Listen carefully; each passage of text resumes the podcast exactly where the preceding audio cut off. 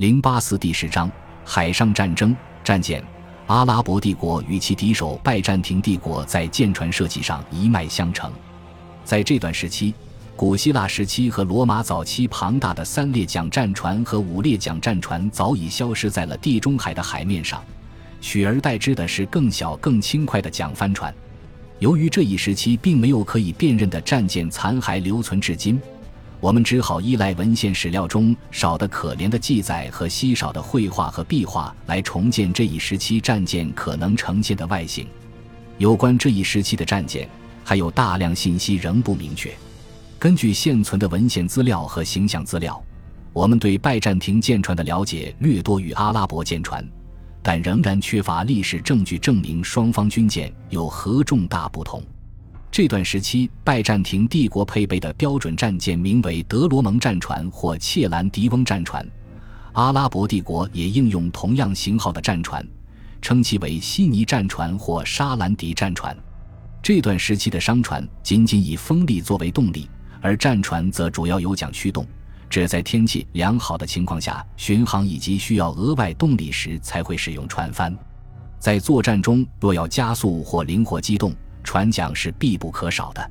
据估计，一艘中等尺寸的德罗蒙战船约有三十米长，根据一比八的长宽比，其宽度约为三至四米。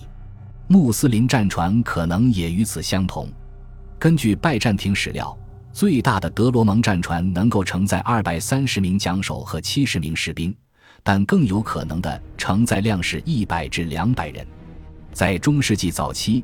战舰的设计与制造方式经历了数次变革，其一是船壳制造方面的革新。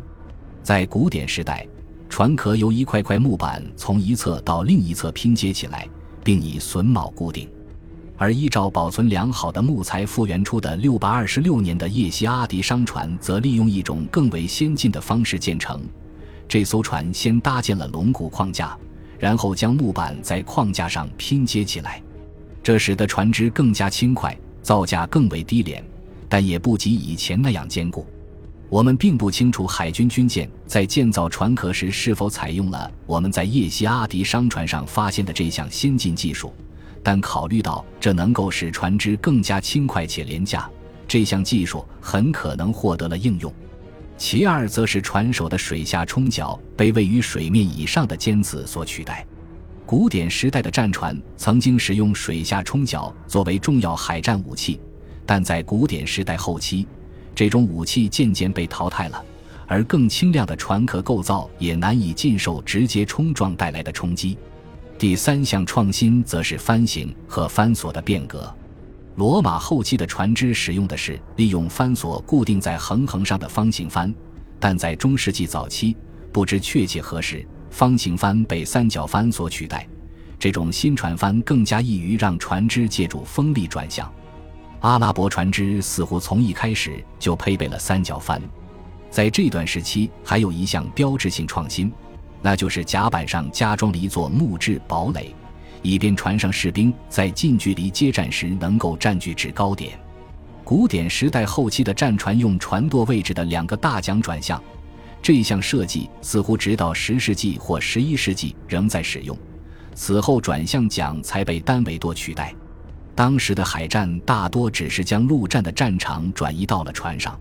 据拜占庭帝国的海战论著阐述，舰队应当呈新月队形排列，旗舰和最为强大的战船位于队形中央。